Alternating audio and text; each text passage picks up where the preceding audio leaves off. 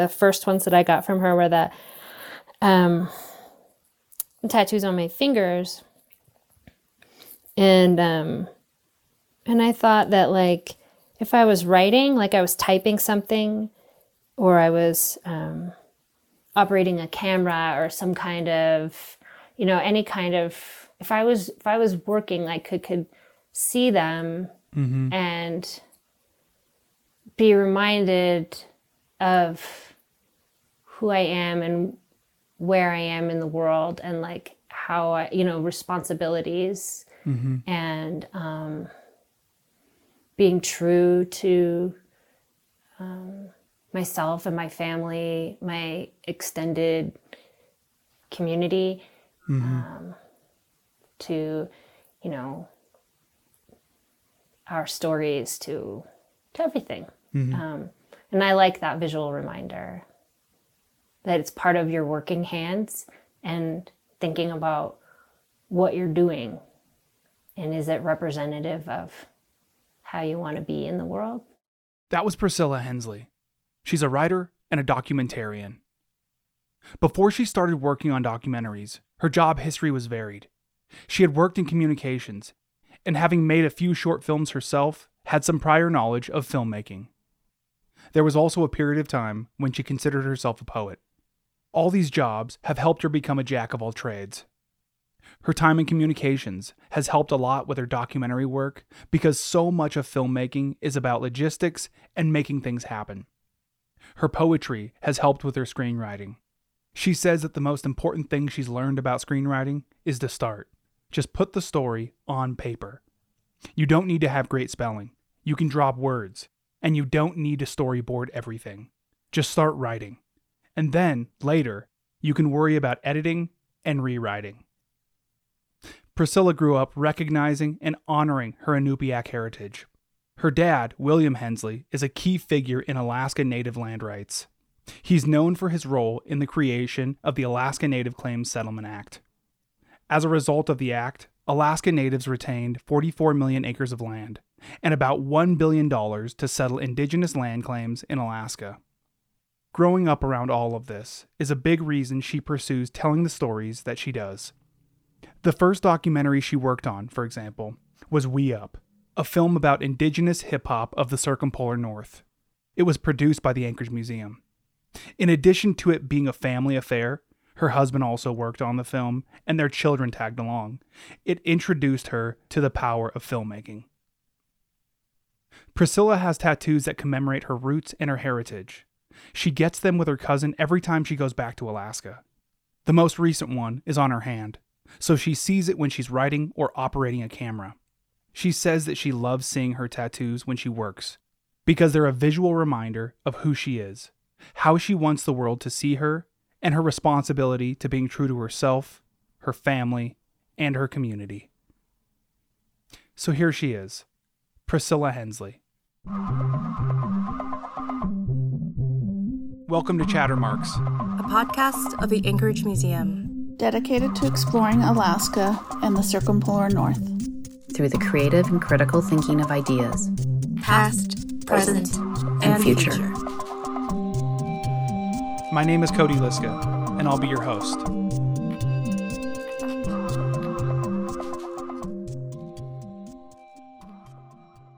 You and your family don't live in Alaska anymore, but you go back pretty often, and you were just back there in September. How was it to be back? Hmm. Well, you know, we don't live we don't live up there these days, but um, managed to make it back in um, July and September this this year, and you know, it's really nice to be able to basically experience at least like a couple of our sort of shifty Alaska seasons. Um, and you know, had two very different trips, um, but both so like interesting and satisfying to get to um, you know i really like places that have mountains and water at the same time like that we're sort of in, in anchorage sort of situated between them um, is it's like that's in a way one of the sort of setups or landscape setups that I like the best, perhaps because I spent most of my um, life there. Um, and then in September, just to be able to like smell that kind of foresty rot that doesn't smell quite like any place else, um, just because of the nature of what's um, fallen to the ground and is like, you know, decomposing there. I guess the Yeah. the plants there. Um, that's always something that I really like and, and and sort of take with me when I leave is just that sort of scent memory of um, of what's basically the tiny short little autumn in South Central Alaska. Scent memory. I like that. You know, it seems like what you just described, these um these really extreme climates, you know, that we experience in Alaska really bring you closer to nature. Well, it's a bit unavoidable, and even in the even in the biggest city, you know, in the state where half the population lives, like it's still it's it's spread out before you and looming above you. And uh, one of my children recently said that about Alaska that, and and, and she said that. She said um, there's just so much more nature. And we don't even live in a big place that's you know entirely like cemented over or um, plowed under or anything like that. It's just that it's so much more present there. Yeah, you definitely feel I don't know, like at one with nature rather than maybe in a city. Well i think it's always kind of struck me as a bit funny when people like bumper stickers.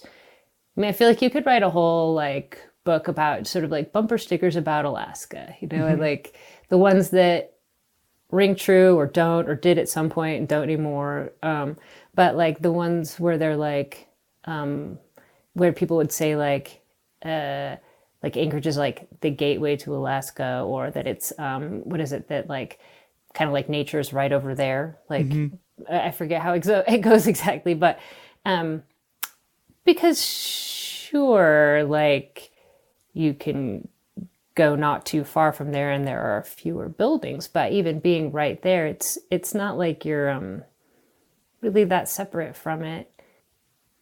And I guess too, like um, we're always trying to sort of distinguish ourselves as humans from nature and from animals as though we're like not some kind of part of it all, like a, an active part of it. Um, and I, and that always strikes me as a little bit peculiar, but um, like that we're not animals somehow, or or um, I mean, and I think sometimes people are taking responsibility for the effect that humans have had on everybody else on the planet, all of our sort of like animal and plant neighbors and things like that. Um, and so like we, the, we we're set aside in that way in some, you know, but um, I don't know. It just seems like a unnecessary distinction to make, I guess. Yeah, what do you think that that's all about? You know, us humans separating ourselves from nature. At least, you know, existentially.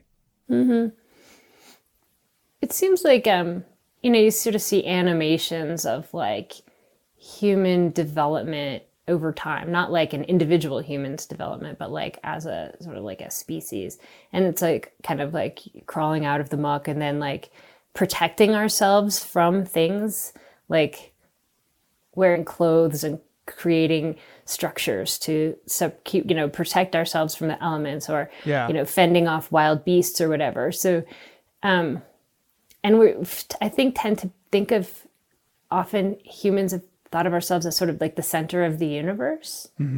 Um, not everybody and not all the time. And different peoples have different sort of ways of conceiving of that i think. But it seems like i don't know it's almost sometimes you think about like people on a playground or like sometimes there's just something like like the braggart or someone who's um, maybe a bit of a bully, kind of, um, and like I don't know, a little puffed up on themselves. And I feel sometimes that like that sort of bossiness has a little bit I don't know, to do with it at times. Like this sense of like trying to command things and wrestle it down. And it's a very like sort of colonial sort of approach to people and land and the creatures that and and beings that are part of it. Mm-hmm. Um, I don't know if there's some somehow there's like a, underneath it is like a fear that um, that if you allow yourself to become part of it, you'll be overtaken by it. I don't know. Um, that um, that we have to like command things in order to um, control them and and control that fear of you know our ultimate destiny. I Yeah. don't know. It's just it, when you you know mention it as an existential thing, it is like, is all of this going to kill me? And and of course the answer is yes. In the end, something is. Yeah. Whether it's a meteor or a cougar or a heart attack or you know, just time. yeah, it's this uh, self importance, but at the same time, we're still scared of the unknown, just like we always have been. Mm-hmm. Mm-hmm. We just keep lighting fires. Yeah. Stave off the darkness. I like that. what do you think it does to a person, you know, living that close to nature when we do know of different ways of living? You know, I mentioned a city before, and I guess what I meant by that is kind of a, a more urban environment. Well, I don't know. When you drive over that overpass on the in Anchorage, that's like um like on the highway, and it goes it goes over um like Dimond, you know, before it turns into Abbott, and you just look down the road toward like Dimond Center and all of that. That is, I look at that, and and for I don't know, probably decades now, I'm like that looks like any place. That's truly just any place. That little stretch, that view as you look that way. But if you turn your head to the left, you know, it's it's it's the mountains that are right there. Um, that someone this summer was like, I think it, it was a kid was like, you could just walk there in like an hour. And of course, no, you could not.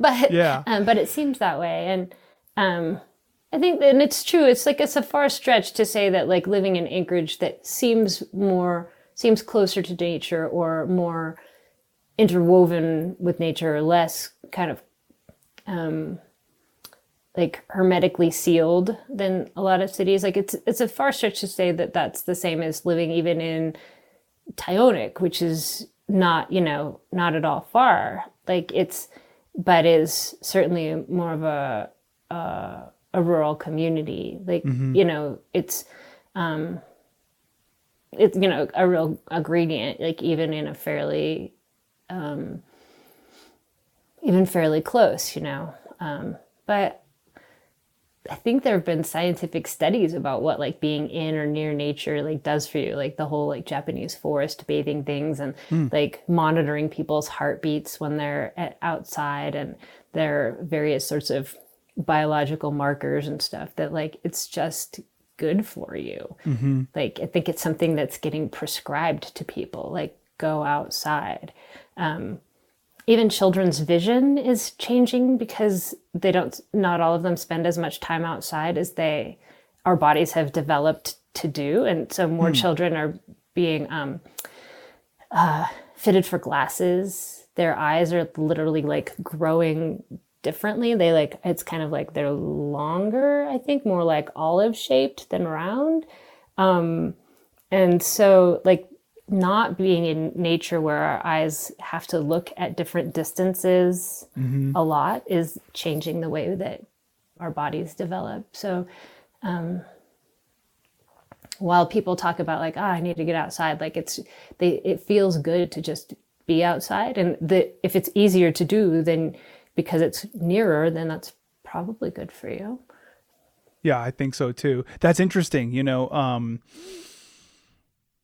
we don't talk, at least I don't hear much about modern day evolution too much. Hmm. And the things that I do hear have to do with technology, you know, hmm. how the things that we have built to, I guess, perceivably make our lives easier hmm. are, you know, doing things like you just mentioned, you know, changing the shape of our eyes. Mm-hmm. Mm-hmm. I do think they were um, it wasn't because kids were reading so many books necessarily that that was happening. I think they were talking about it's being um, less time outside and more time on nearby screens like iPads um, or other tablets. Uh, I don't think it has quite the same effect if you're like watching a TV on the wall or whatever, but still, I don't know that the answer is watching more TV instead of iPads. Yeah. still go outside. yeah. Get outside. Yeah. When we were talking the other day, you said that your goal while you were back in Anchorage was to lay on your mom's couch. And if you and if you weren't doing anything, then if you did that, then you'd be happy. Yes. I'd say that that was like my um it was my primary goal in a lot of respects. And like once I had done that and like accomplished that, then everything else was just gravy really. Um there's something really it's just in it's like it kind of the ultimate chill. There's like it's for one it's comfortable. Uh I am laying down. There are um my kids are happy playing or like there is you know they've got stuff to do or somebody else they're playing with somebody else or visiting with someone and and it's um just like a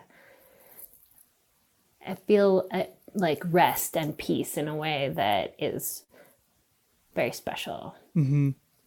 any couch it doesn't even have to be the certain couch that they have now but that one is pretty comfortable You know what's interesting is, you know, I'm, I'm sitting here looking at my questions. I'm paying attention to the time that we've talked so far, and I'm realizing we've been talking about Alaska, you know, this whole time uh, so far. And something that I just thought of is, or maybe that I'm curious about, is how often do you talk about Alaska these days? that's funny um sometimes i wonder if it's too much Okay. like I'm some kind of um like you know I'm taking a class and sometimes when I say like well and then there's this story thing this thing happening in Alaska and I can just imagine people on their little zoom screens going oh god Alaska again you know so, so, but I do feel like it's probably something that I talk about like with some regularity. Um I take classes with um, a lot of young Indigenous people from around the country, and um, I often feel like their understanding or knowledge of Alaska, and especially um, from an Alaska Native perspective, is they just haven't met very many of us, and they are. And I recognize that they. For as big as many young people's worlds are anymore, that like they are still Um, you know, like all of us have a lot to learn. And so I, I, I, I do probably talk about Alaska quite a bit.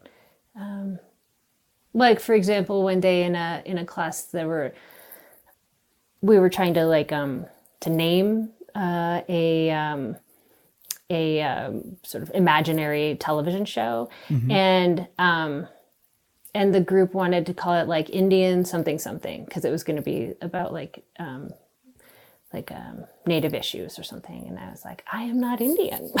Like I'm, just, I'm indigenous i'm here i'm inupiaq. Yeah. and so you know uh, just little things like that um, so i do i do find myself probably talking about alaska quite a bit. Not constantly not as much as i am on this podcast And every time you go back to Alaska, you get a tattoo with your cousin Holly Nordlum. Uh, yes, Holly Mititquq Nordlum. I do. I do try to get tattoos with her, um, and I have for the last um, maybe not every single trip, but I I I did this past July. And what is that tattoo? Um, the one that I got this um, this summer is on the kind of like I guess the like knife blade sort of side of your hand, like along the like pinky edge from um, that like knuckle that connects my pinky finger to my hand. From there, kind of curves around to. I'm sure there's like a name for this little bony, but that little like bony bit on the outside of your wrist. Um, it connects there on both sides. Um, and I came in there not really knowing what I what I wanted, and she had an idea for some for a, for a tattoo, um, and we discussed it, and her idea was uh, like a like a bigger tattoo than I felt like I was. Um, I don't know had in mind. But then once we did these, I was like, oh yeah, we totally could have done that. she was, uh, I liked the direction she was heading in. So we went sort of like part way there. And then uh, Yeah. I think maybe next time we'll, if she's still down for it, we'll extend it the length of that she had in mind originally. Um, because I love seeing them. I like one of the things that I had kind of had in mind, the first ones that I got from her were the um, tattoos on my fingers, and um, and I thought that like if I was writing, like I was typing something, or I was um, operating a camera or some kind of, you know, any kind of, if I was if I was working, I could could see them and be reminded of who I am and where I am in the world and like how I, you know, responsibilities and um, being true to um, myself and my family, my extended community, um, to, you know, our stories, to to everything. Um, and I like that visual reminder that it's part of your working hands and thinking about what you're doing. And is it representative of how you want to be in the world? So it's just a few simple lines right? It's like eight lines. Sure said a lot about eight lines but like they, i i'm really uh, grateful to her and to the practice and to um, to having them and the relationship that it takes to create them That's really great. You know, I can totally I identify with that on a level that I'm from Alaska. I'm not Alaska native, but I recently got a tattoo on my finger and it is a forget me not flower, just a hmm. petal. And I really loved what you said about it being on your working hands, you know, because I was getting distracted by it yesterday when I was typing up or when I was editing a podcast and it kept distracting me and then a shift in my mind happened where I started to appreciate it, started to get used to it and started to really like what it reminded me of, you know, your roots. Well, and the things that grow of those roots, right? Like the petals of mm-hmm. a flower, they're like the sort of like top colorful part, right? Like you can, they're like sort of the like fruits of the roots labor in a way, right? Yeah. Yeah. So, didn't you say too that you'd had, uh, um, and I don't know if you wanted to talk about that or if you have already or something, but like, didn't you say that you had also um, gotten some tattoos, like shared tattoos with your siblings? Yeah, yeah. Um, when I was in Alaska, probably less than a month ago, for my grandma's funeral, mm-hmm. and my grandma has a nickname that my grandpa gave her, and it's Pumpkin. And in the group chat before, you know, we all made our way to Anchorage for the funeral. I think it was my brother, my brother Jake, was like, "Should we all get a tattoo?" And me, my brother Jake and my sister Kiana kind of we like tattoos, you know, we get them. Our other siblings, Colton and Derek, they don't really like tattoos. So, mm. you know, they weren't really interested, but it was so cool because from the very start, it was a group effort. You know, Jake mentioned it. My sister Kiana was like, "Oh, I was thinking about that too, and I think that a pumpkin would be great." And then I was like, "Oh, yeah, let's do that." I know a tattoo artist who mm. can do it for us. So, it was my brother Jake's idea to get a tattoo. Then Kiana knew what to get. And then, you know, I knew who could give it to us. And so mm-hmm. we all went and, you know, it was great. We all got it in different places, but it's just a pumpkin mm-hmm. and it's just black and white. And You know, it's a reminder of uh, my grandma, and it's a reminder of you know just like symbols mm-hmm. like that that that includes so much more. For sure. Well, that's cool. I like that you each had like a component of it. Mm-hmm.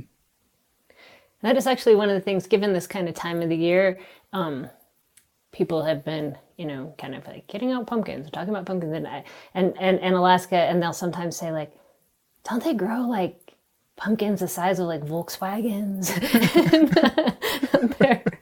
and, then people often have a lot of questions too. You know, you're asking Yeah. if people, if I find myself talking about Alaska, and I find that often people they either have questions or they want to like tell me their ideas about it. You know, like or things that they've heard or like they kind of um other people like to like sh- share their their thoughts about it too which is kind of neat most of them are reasonable Are there unreasonable ones?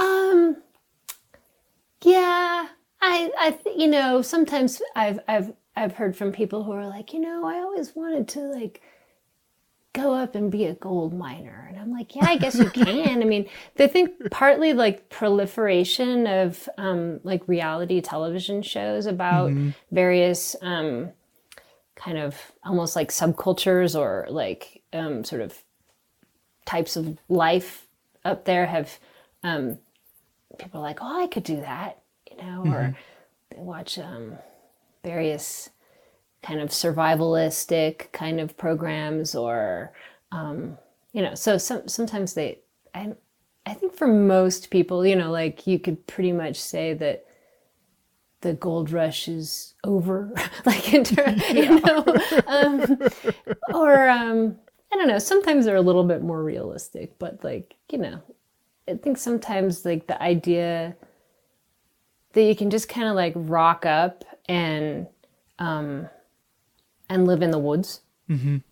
Like sure you can have like trees around your house but like um and many people do live you know very like self-sufficient um or like you know smaller communities that like are sufficient in uh, you know in their own ways. But you're not going to be grizzly adams like I Yeah. mean, I- I- for the most part like i'm sure you could figure it out you know but like um but it's just so much work Yeah. like it's so hard to live that way and um, and in any more even a lot of the most remote communities are really interconnected um, in terms of like various sorts of like needs and services and things like that that um, I, I don't think you know it kind of goes back to a lot of the romantic notions of people who just know a few things and and, and paint it into a picture for themselves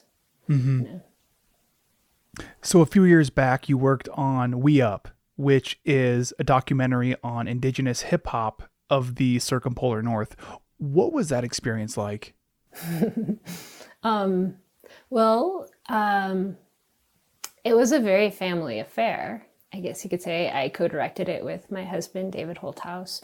And when we went on um, filming trips to Sapmi in northern uh, northern Norway and northern Finland, um, our children came with us, um, and like I would gave a camera to our older child to like film with while we were filming um, an interview with somebody or we had the the one of them was really small so we had a, a, a, um like a stroller and like she would be on my back and all the gear would be in the stroller like so as we Yeah. sort of um toured around it um but it was a really neat experience. I loved meeting people and having the opportunity to learn more about them and to like celebrate their artistry, their their cultures and communities, to share that with other people and have a chance to listen to them um, through their music and through interviews and just through spending time um, like at the festival Riddu Riđđu, um, the indigenous um, festival in in Norway, um, where we filmed some of the artists and did some of the interviews and things like.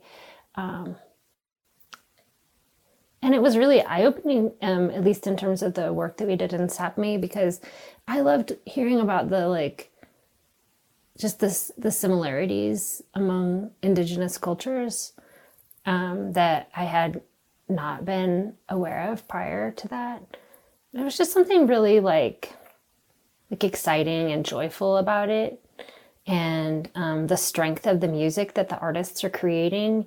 That those those particular artists and then others that I like learned about in the process. Um, it's just really excellent work by supremely like talented, hardworking people who are. Um, I felt really, really lucky to get to to get to meet those that I did, or to see see others perform. Um, I'm still sorry I didn't get to do the go to the um, to Nuuk. I feel like every other member of my family has gotten to go to Nuuk, and I never have. So I had I had imagined it was going to be my big shot, but it was not. And I'm grateful to Holly and to Mike Conti for being able to cover that bit for us. Mm-hmm. But the other thing I guess I would say about it is that I realized through that process that I loved it. I like I love the opportunity to be curious about something and to um, make your way through learning about it and working with others to craft that into a story that you can share with other people. And that there was a lot to learn. And I I've told this story before, maybe to you, but maybe not. Um, that it was a point in the process working on that where there was a like an email between the fantastic sound designer or sound like um, uh, engineer that we worked with and the person who was editing with us and there's this email and i was like i don't know what these guys are talking about and i, I don't want to feel this baffled and and I kind of want to go back and look at that email now and see if I have a better clue. I hope I do.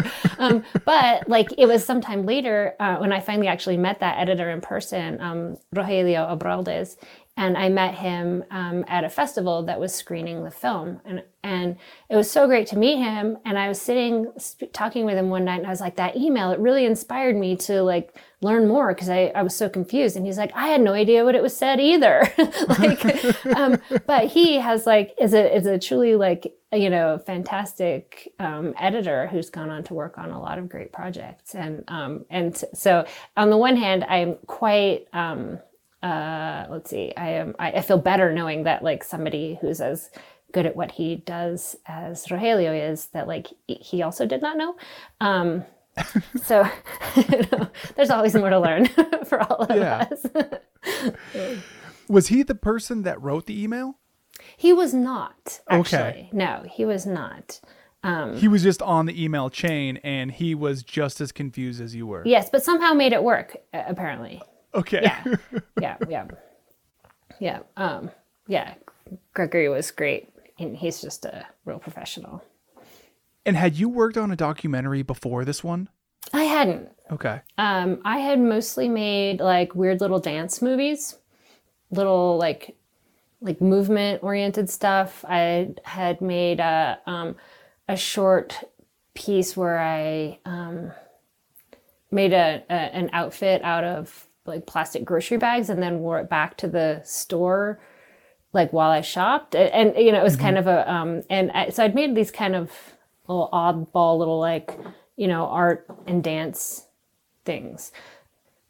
But I had you know written a lot and you know worked in communications for a time and um you know a lot of documentary filmmaking is just making the like a lot of it for one thing is like logistics and making the connections and just like planning and organizing and getting all the things that you need into the place that you need them at the time that you need them with the people that you need them. So um i felt like you know all of that and my like very like generalist kind of um approach to a professional and career life Yeah. um, lends itself well to documentary filmmaking I'm probably I would never consider myself really a true specialist in anything in particular.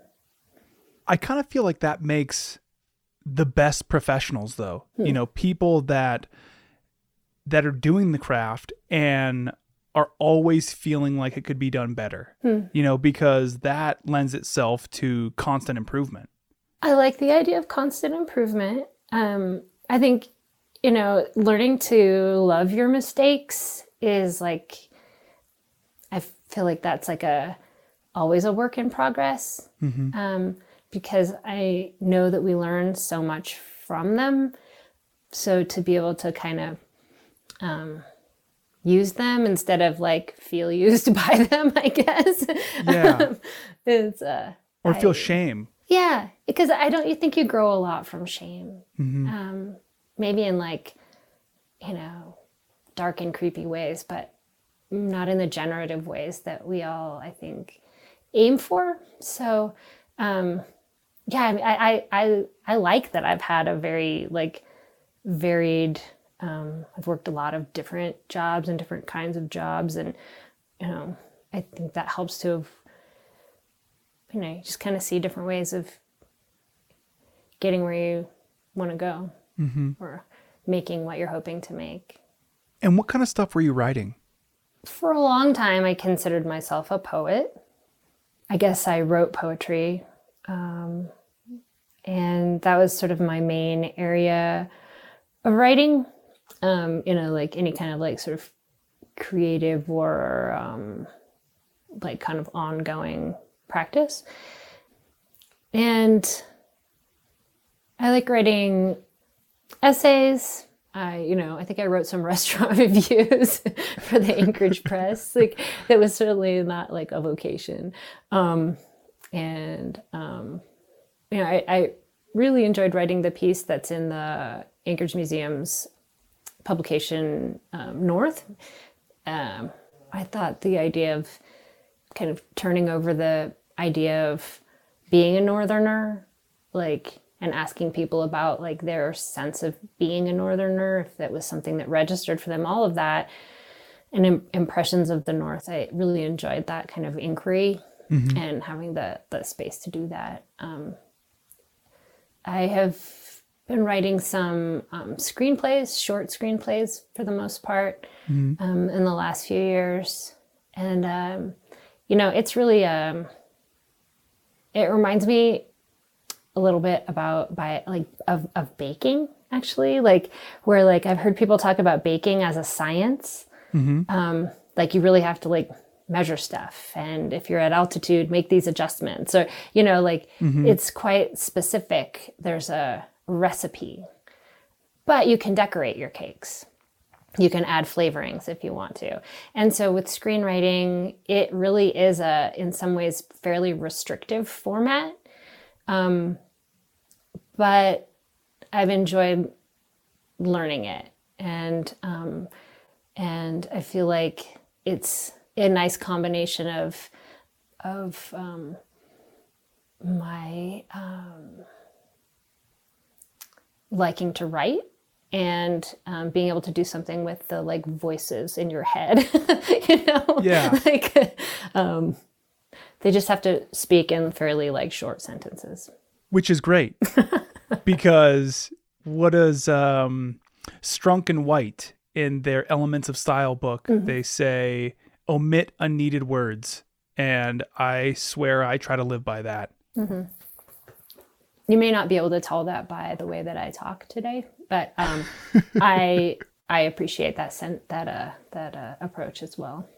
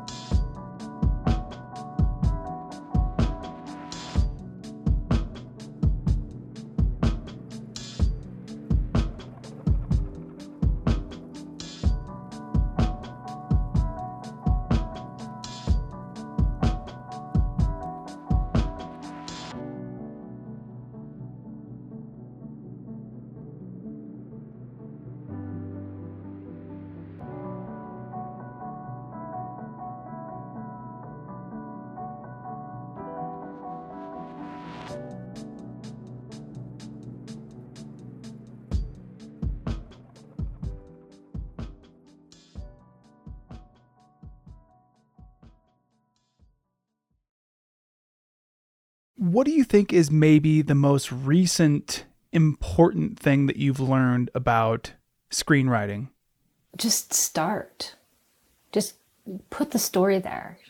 Like, you don't need to have great spelling. You can have dropped words. Like, have something there.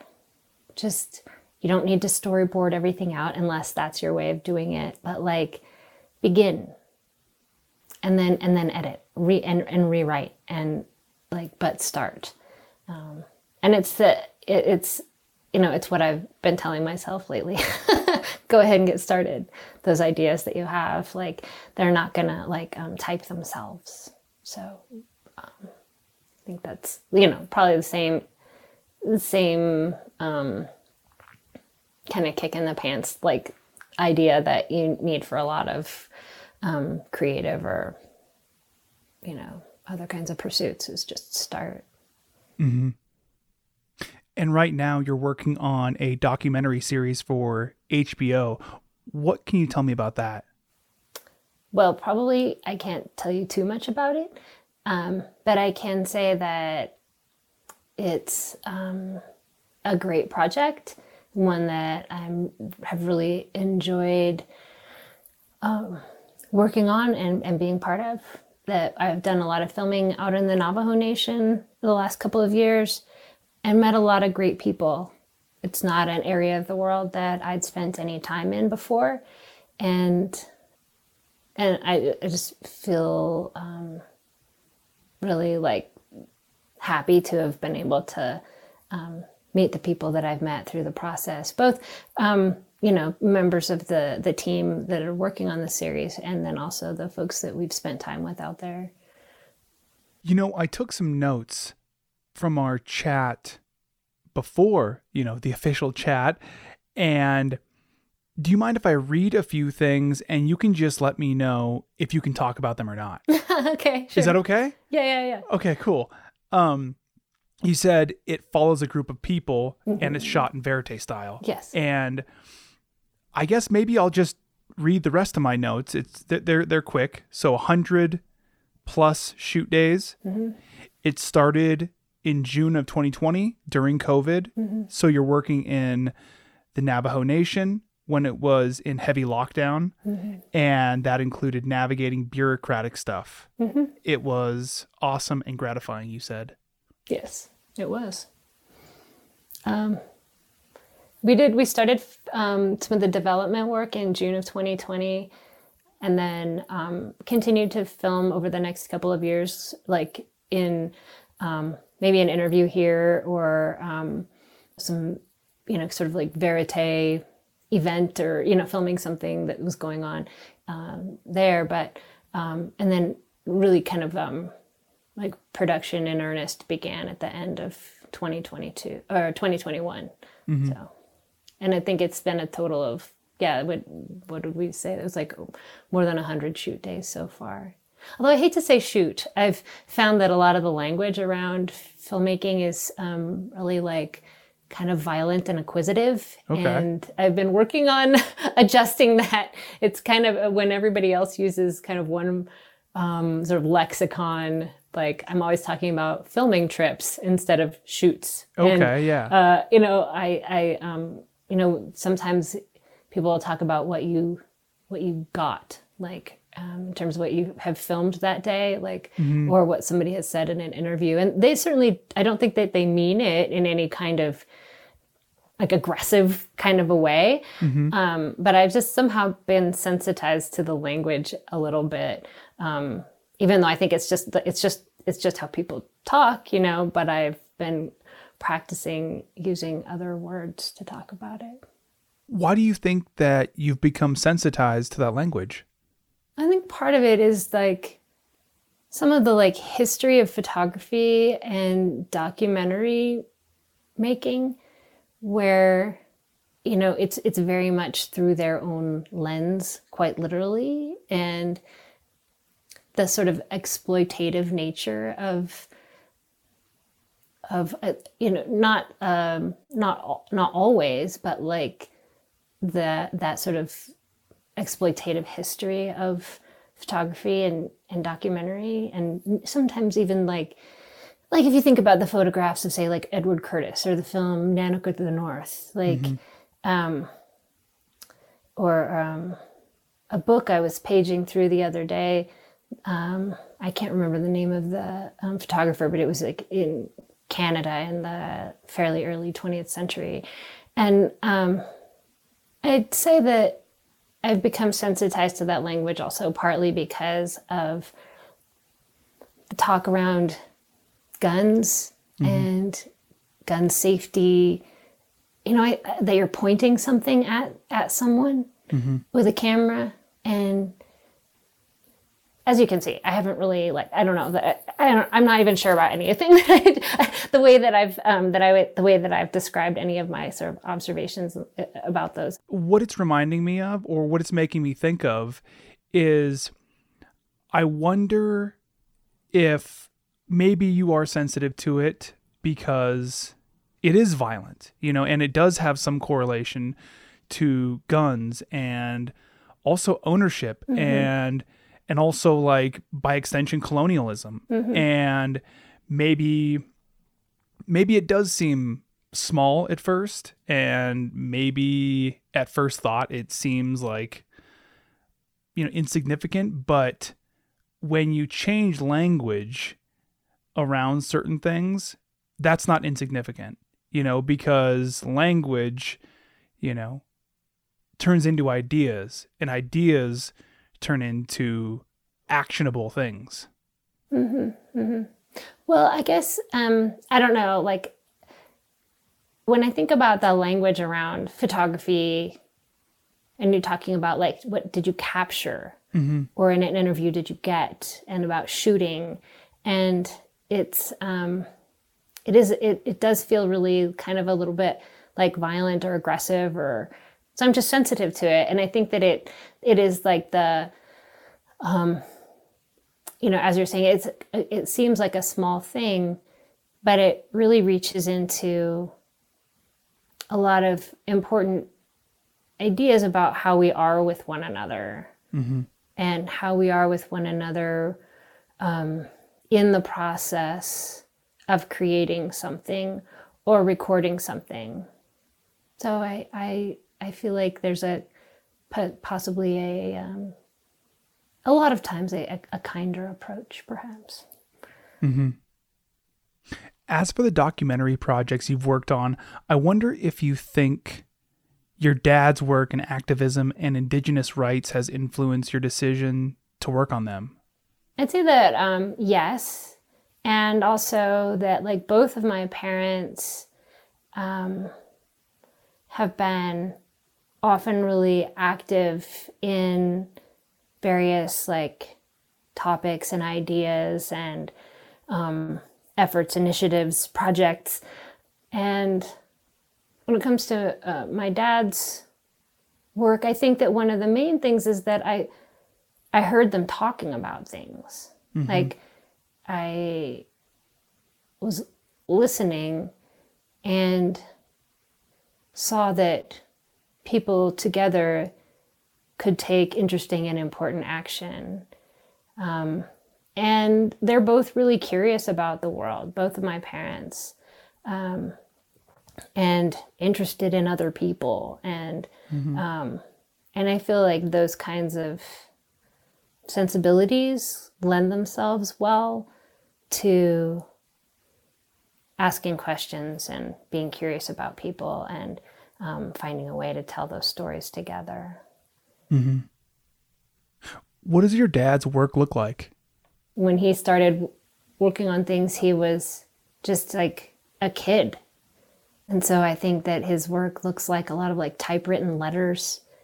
It looks like, um, you know, the Elders and Youth Conference that um, First Alaskans is doing. It's it covers it covers a lot. He's been engaged in um, everything from electrification of rural Alaska to um, CDQ stuff and and you know all everything in between and to either side of that. Like um, in the beginning, when he wrote the paper in Judge Rabinowitz's class at UAF in 1966. He kind of laid out sort of like the paper trail for how Alaska Native people still owned Alaska, essentially. Mm-hmm. And I, I haven't really asked him this, but like, I feel like a sort of a righteous anger has at times driven him, and a hope and certainty that things could be different and that people's lives could be good and that they could have some agency that, that alaska native people could have some agency mm-hmm. that had been restored to us. You know he grew up as many people did at the time where you know i think it's kind of common knowledge now that like you couldn't speak your they couldn't speak the language and were punished for it um, there are papers like letters from from early teachers in Alaska on the Alaskool website.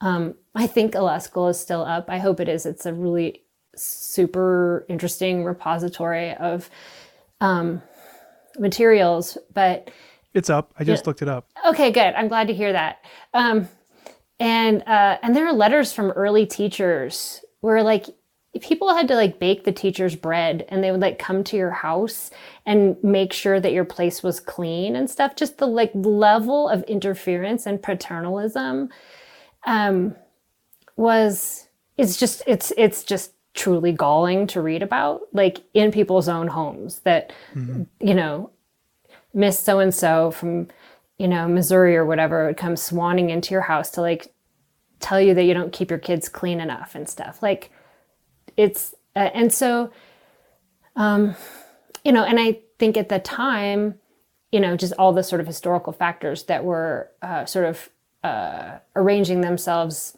um, to you know parcel out alaska um, you know in his own hometown the you know n- non-native people um, pretty much like scooped up all the like the moment that there was any way to like sort of be like this is my land like I, i'm gonna buy it or whatever like and get titles and deeds or whatever like mm-hmm. you know non-native people scooped up huge chunks of of his of his town. And like they because other people didn't even know that you could go through this like paperwork system to like you know get it or whatever. And i'm not explaining it super clearly but i think that like his personal experiences with being um, like uh, losing their home on uh, the shore in Kotzebue and like the way that land was sort of, um, you know,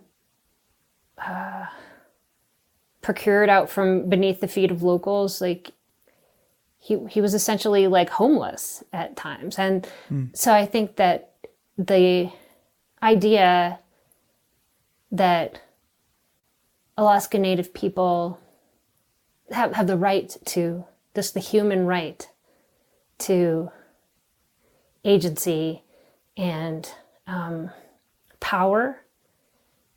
And I think that drove some of his some of his work. Um, some of it was just getting things done, seeing something needed to be done, and um, working with others to, to, to accomplish it. In what ways do you think your Inupiaq heritage influences your everyday life? Well, I am I am me. I mean, I am me. I'm I'm Inupiaq. I'm also other things. I um I'm conscious of the Inupiat Ilitqusiat, the some sometimes called our like Inupiaq values. Um, and and I have really important different kinds of sort of like sense memories of people of my life, the other Inupiaq people of my life, and the um, places on our land that I have been able to be part of at times. There aren't that many of us. I mean, compared to a lot of other groups. I'm um, aware that sometimes smaller groups of people are, or sort of like marginalized groups. I think I feel sort of sensitized to some of the concerns that other marginalized people have, perhaps. And yet at the same time, like I find great joy in the like tiny bits of our language that I um, that I have, like that I know, and you know, marvel at the I guess the like um, creative creativity and cleverness that that um, that our people have often like made their way with. I think. Um, Mm-hmm. So I, you know, I treasure this like little Ziploc bag of um, muktuk in that I have in my freezer. It's like a, you know, I don't really ever eat more than like a little bit of it at a time. So that, like, um, no, it's it's a it's a little tricky to reflect on. Along with all of that is certainly, I think, for me, a complicated sense of loss. And you try to hold at the same time, like all that that I s- still know, as little as it is, um, knowing that there have been a lot of historical forces aligned against us for quite some time, and that that has had an effect. So yes, it's up to me to learn Inupiaq, to find the ways to um, to learn the language and share it with my kids. I and I accept that individual responsibility, and I appreciate the you know collective efforts of many people to develop like dictionaries and teaching tools and apps and things like that that will that make it more possible for me to do that my dad didn't start speaking Inupiaq to us um, until later. I think it took decades for the, you know, indoctrination and the like negative education, I guess, that um, was directed at him for that sort of spell to be broken.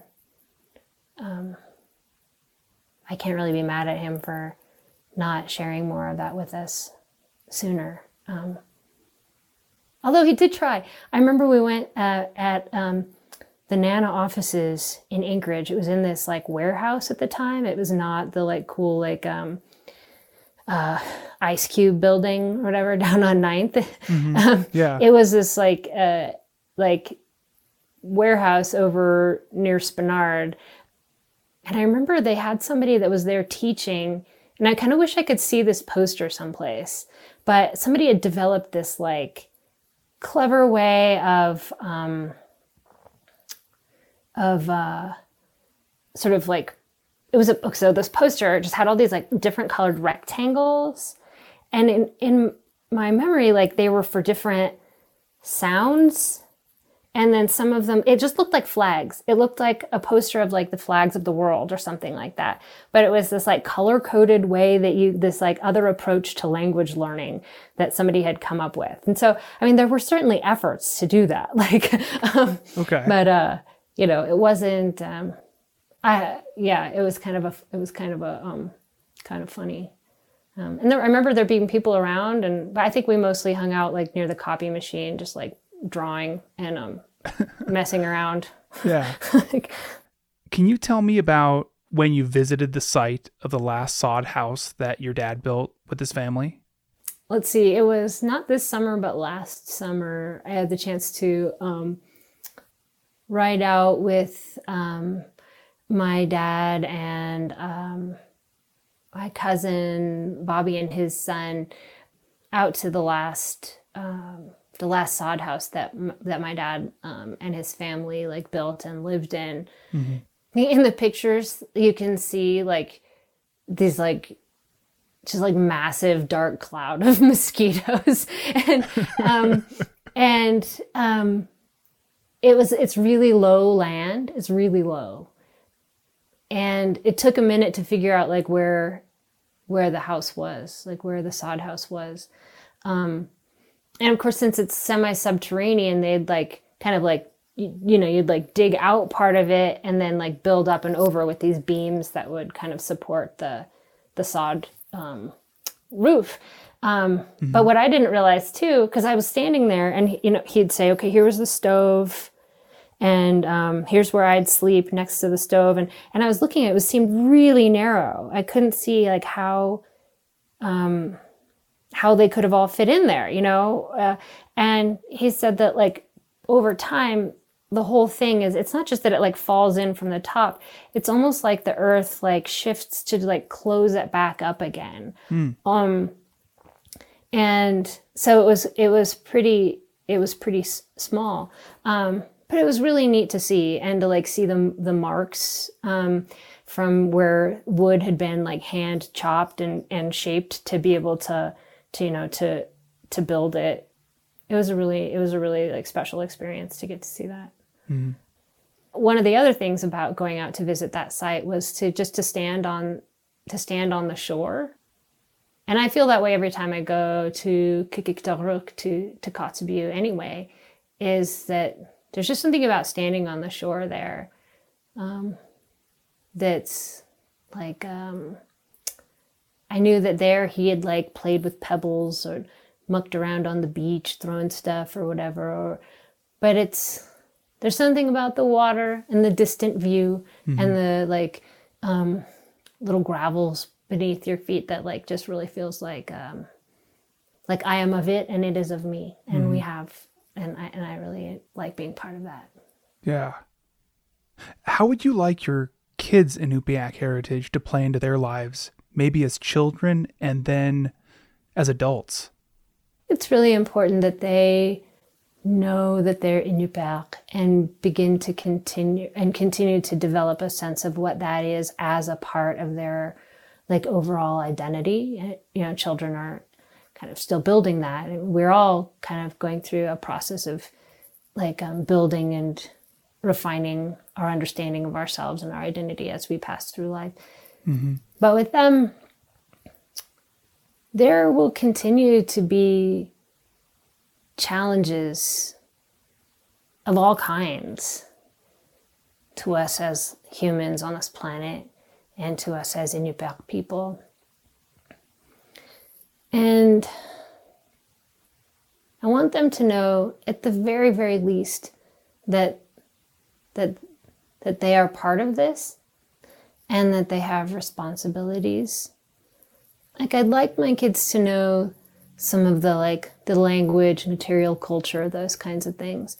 But I also hope to instill in them some of the things that come that are more about how you are in the world, and the Inupiat Ilitqusiat is part of what that is.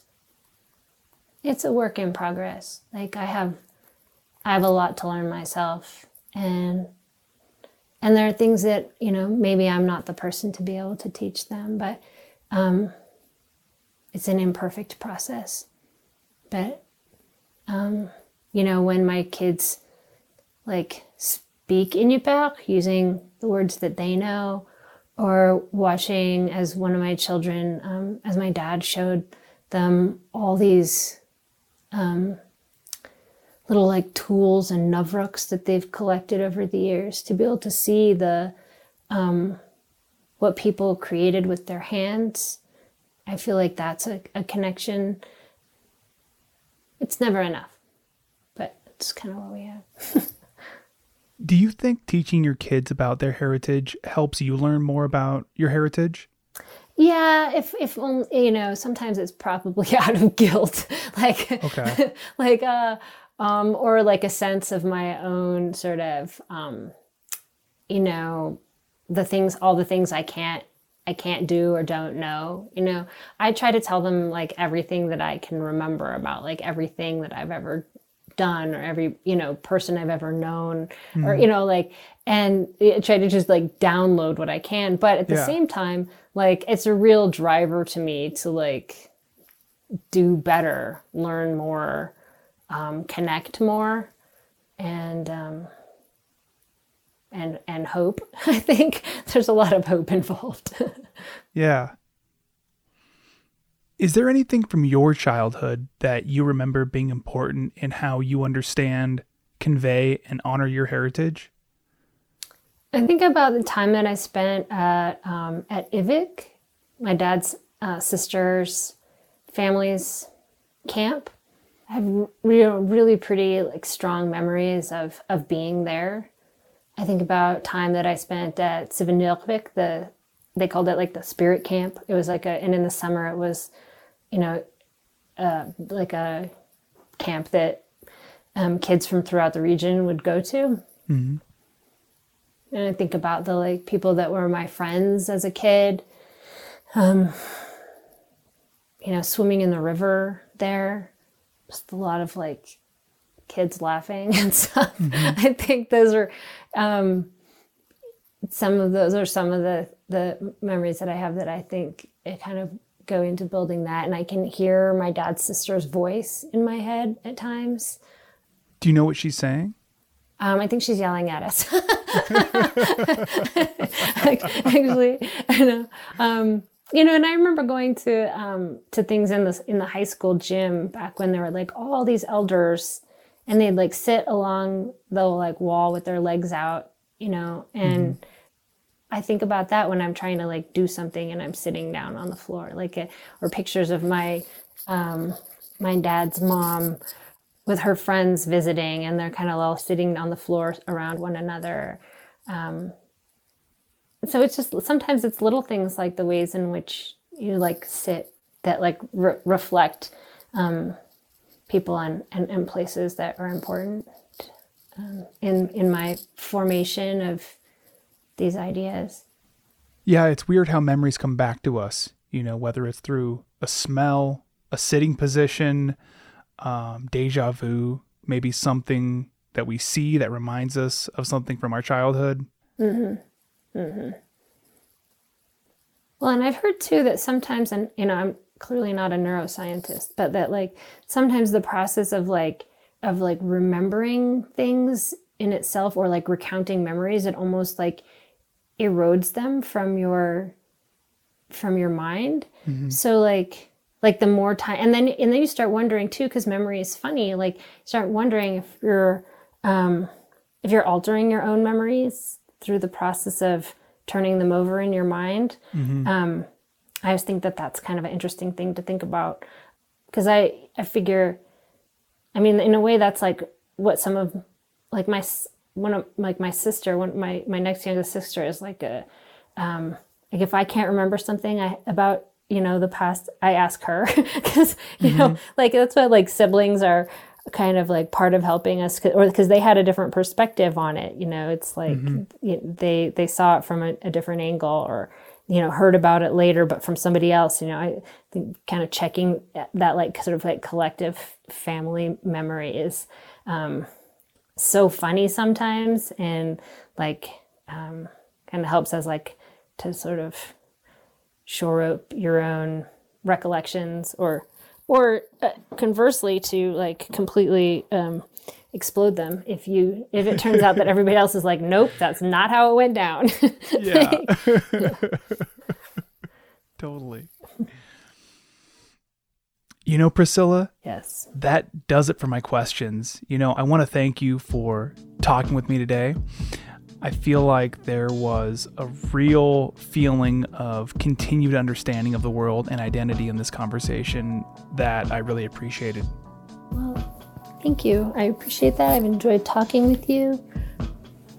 And um, yeah, I appreciate your uh, the discussion. Is there anything else you'd like to add? My name is Priscilla Aline Nonkafak Hensley.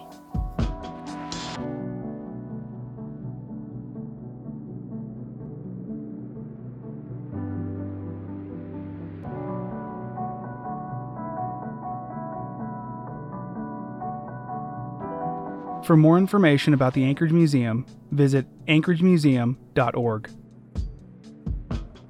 This podcast was produced by me, Cody Liska, for the Anchorage Museum.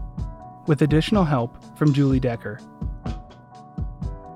Chattermark's music is produced by Keys Open Doors